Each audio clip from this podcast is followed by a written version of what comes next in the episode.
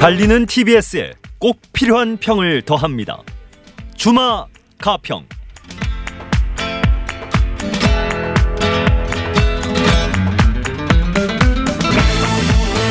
주마 가평 오늘도 이정임 서울과학기술대학교 IT정책전문대학원 강사와 함께합니다. 어서 오십시오. 네, 안녕하세요. 네, 코로나19 상황이 좀 길어지면서 우울감을 호소하는 분들이 좀 많아진 것 같아요. 저도 좀 그런데 우울한 뉴스 때문에 힘든 시기일수록 그래도 어, 방송이 그런 위로나 안정을 주고 또 웃음도 주고 그렇지 않겠습니까? 그래서 오늘은 네. 방송 예능 장르를 가지고 하나 이야기를 해볼까 합니다.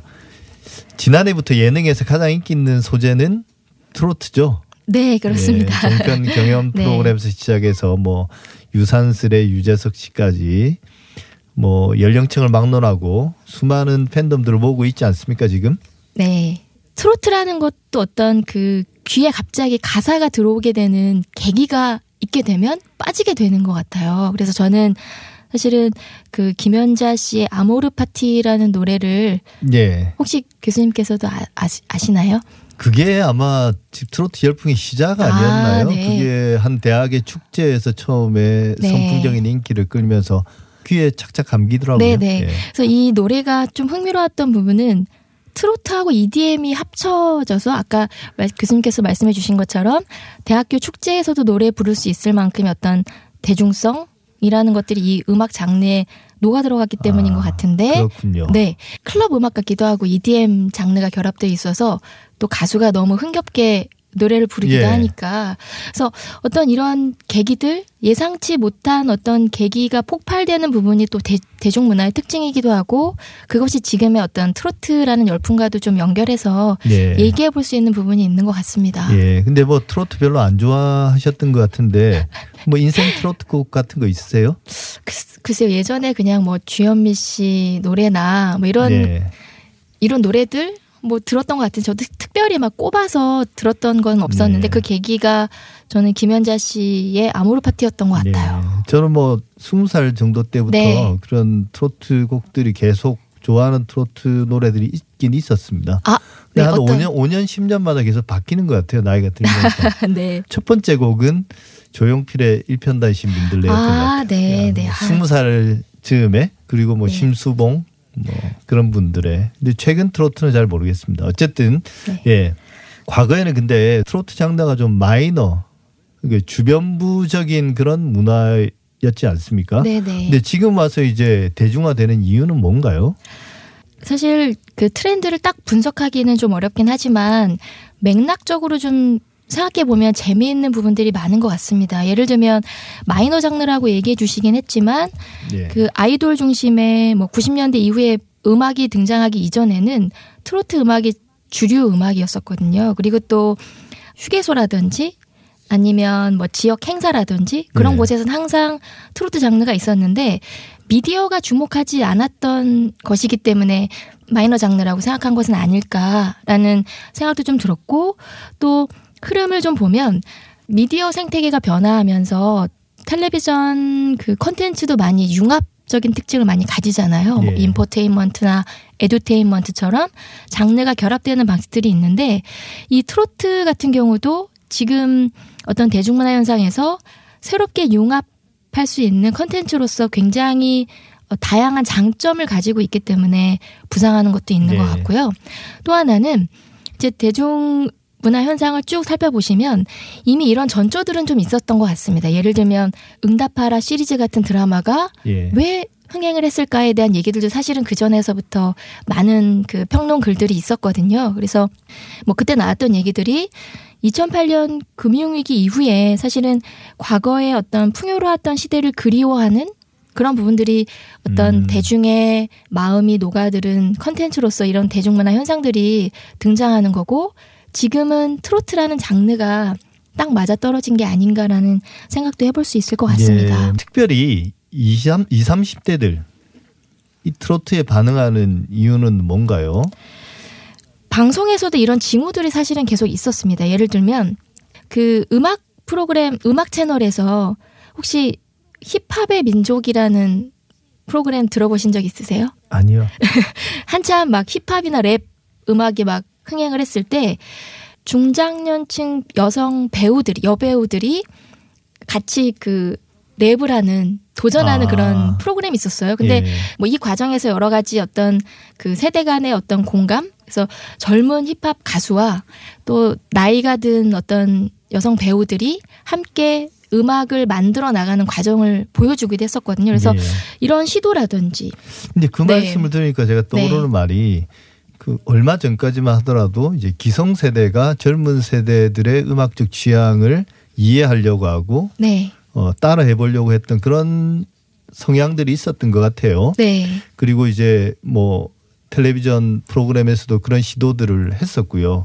어, 그 반대 흐름도 생긴 건 거죠. 네, 그렇게 볼 수 있을 것 같아요. 그리고 네. 이제 세대 간의 어떤 문화에 대한 개방성 네. 이라는 것들도 작용을 하는 것 같고 또 여기에는 저는 미디어 플랫폼이 중요한 매개체적인 역할을 하는 것 같아요. 뭐 예를 들면 유튜브에서 계속 다양한 여러 가지 그 컨텐츠를 찾아서 듣는 그런 적극적인 어떤 소비 행태라는 것들이 이런 트로트 장르와도 맞닿으면서 다양한 여러 가지 재미를 찾아볼 수 있는 것과도 연결되는 예. 그런 상황으로까지 이제 확장됐다라고 좀 볼 수 있을 것 같습니다. 예, 어쨌든 음악으로 세대가 하나 된다면 정말 좋겠습니다. 근데 트로트의 인기들 이걸 보면 이제 사실은 음악 자체보다는 이게 예능 프로그램하고 결합됐기 때문에 이런 폭발적인 반응들이 나오는 것 같거든요. 네. 그 기본 포맷은 대단히 익숙한 그런 음악 경연 프로그램들의 형식을 따르고 있는 것 같아요.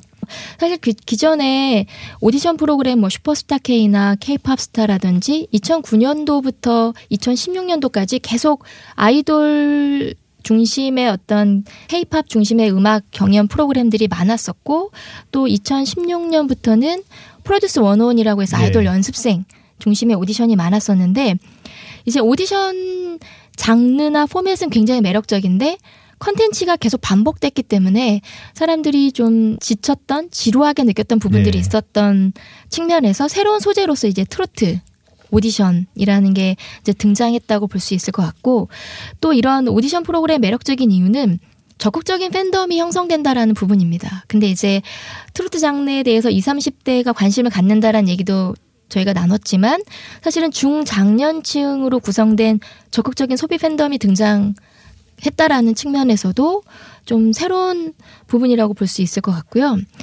그 이 오디션을 보셨는지 모르겠지만 트로트라고 하면 딱 굉장히 스테레오타입화된 시각으로 보면 그냥 반복적으로 우리가 머릿속에 그려지는 장르로서만 생각이 될 텐데 이 오디션 프로그램은 좀 음악의 어떤 유연성 이라는 네. 것들이 있었던 것 같습니다. 예를 들면 그 지금 굉장히 인기가 많은 임영웅 씨 같은 경우는 김광석의 어느 60대 노부부의 이야기 이런 걸 부르기도 했었고 예. 또 김수찬 씨 같은 경우에는 어 싸이의 나팔바지 전혀 지금 미스터 트롯 네, 네, 말씀하시는 네, 거죠? 네. 네, 그래서 미스터 트롯에서 이러한 그 다양한 변화를 보여주면서 트로트 장르도 이렇게 다양하고 유연하게 네. 확장될 수 있구나라는 것들을 보여준 부분으로서 더 폭발적인 관심을 받고 있는 건 아닌가 예. 생각해 그 봅니다. 트롯 뭐 TBS 이야기를 좀 해보면요 이런저런 프로그램들이 트로트를 다루고 있습니다. 트로트 가수를 초대 손님으로 등장시키는 경우도 있고 네. 어, 기존 프로그램 내에서 특집으로 트로트를 다루 다뤄서 이제 화제가 되기도 했는데요. 아예 개편 때는 새로 트로트 프로그램을 만들기도 했습니다. 일단 한번 좀 들어볼까요?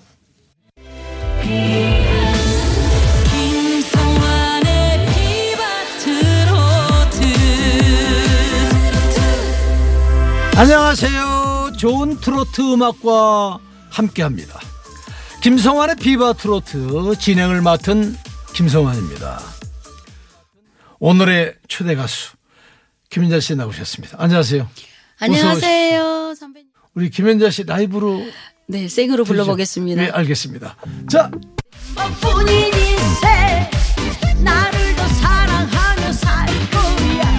더 많이 많이 행복하고 싶어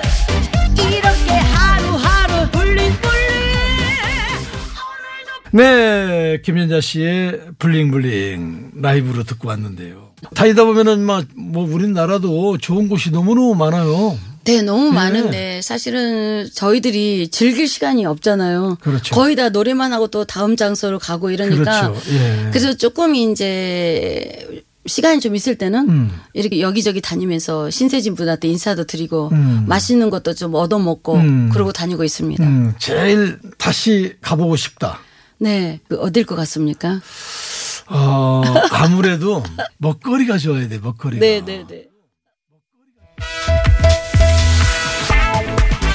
나무 의사라는 직업이 있습니다. 나무가 아프거나 병들었을 때 진단하고 치료해주는 사람인데요. 오늘 밤에는 이가희의 러브레터와 함께 해주세요. 오늘도 많은 분들이 출석 체크 해주고 계시네요. 백살 곤- 공주와 칠순나님, 소박하게. 노래 맛깔나게 배워보는 트롯의 참맛. 이것이 노래의 참맛이다. 노래 찐을 보여줄 1등 스타, 1타 강사, 박미연 선생님 함께 합니다. 어서오세요. 안녕하세요. 수요일만 기다리고 있는 수요일의 여자 박미연. 원망했어요. 네, 워- 이때는 좀 긁어주는 창법이라고 그러죠. 이게 네. 좀 갈성이라고 하는데 같이 따라 불러볼까요? 음악 주세요. 원망했어요. 잘했어요. 박수. 저 지난주보단 괜찮은가요? 아우, 이 소리를 할 줄 알아야 돼. 아. 어떻게 보면 아우. 어머나 좋아 좋아 좋아. 아우 좋아. 거기에 섹시함을 살짝 감히 시작. 아우. 소리를 네, 끌어당기면서. 먼저 들으신 건 봄 개편을 맞아 3월 1일부터 새로 시작한 김성환의 비바 트로트였고요. 매주 일요일 오전 8시 6분부터 1시간 동안 방송됩니다. 이어 들으신 방송은 이가의 러브레터 개편을 맞아 밤 9시로 이동 편성됐습니다. 아직 초기니까 반응을 평가하는 건 좀 시기상조 같지만 정통 전문 트로트 음악 프로그램이라는 게 좀 낯설게 느껴지더라고요. 뭐 예능 요소를 줄이고 트로트 음악만으로 청취자들에게 어필할 수 있을까? 그 편성 시간대도 일요일 아침 8시 6분에서 9시까지 바로 내일 이 시간대인데요.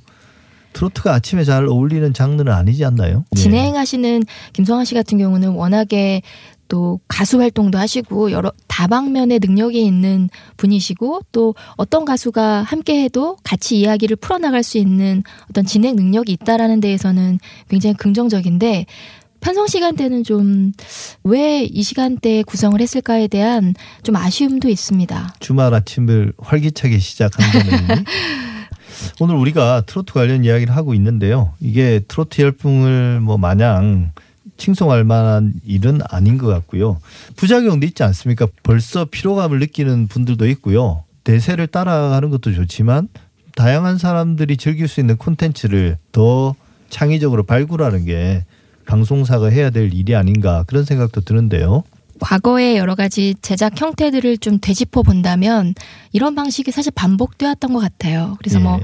육아 프로그램이 인기를 끌면 그렇죠. 굉장히 많은 방송사에서 편성을 한다든지 먹방이 인기를 끌면 또 비슷한 컨셉으로 편성을 한다든지 그래서 방송사가 사실은 프로그램 포맷 개발에 시간 투자를 하지 않는다는 평가는 좀 오랫동안 지적되어 온 문제이기도 합니다.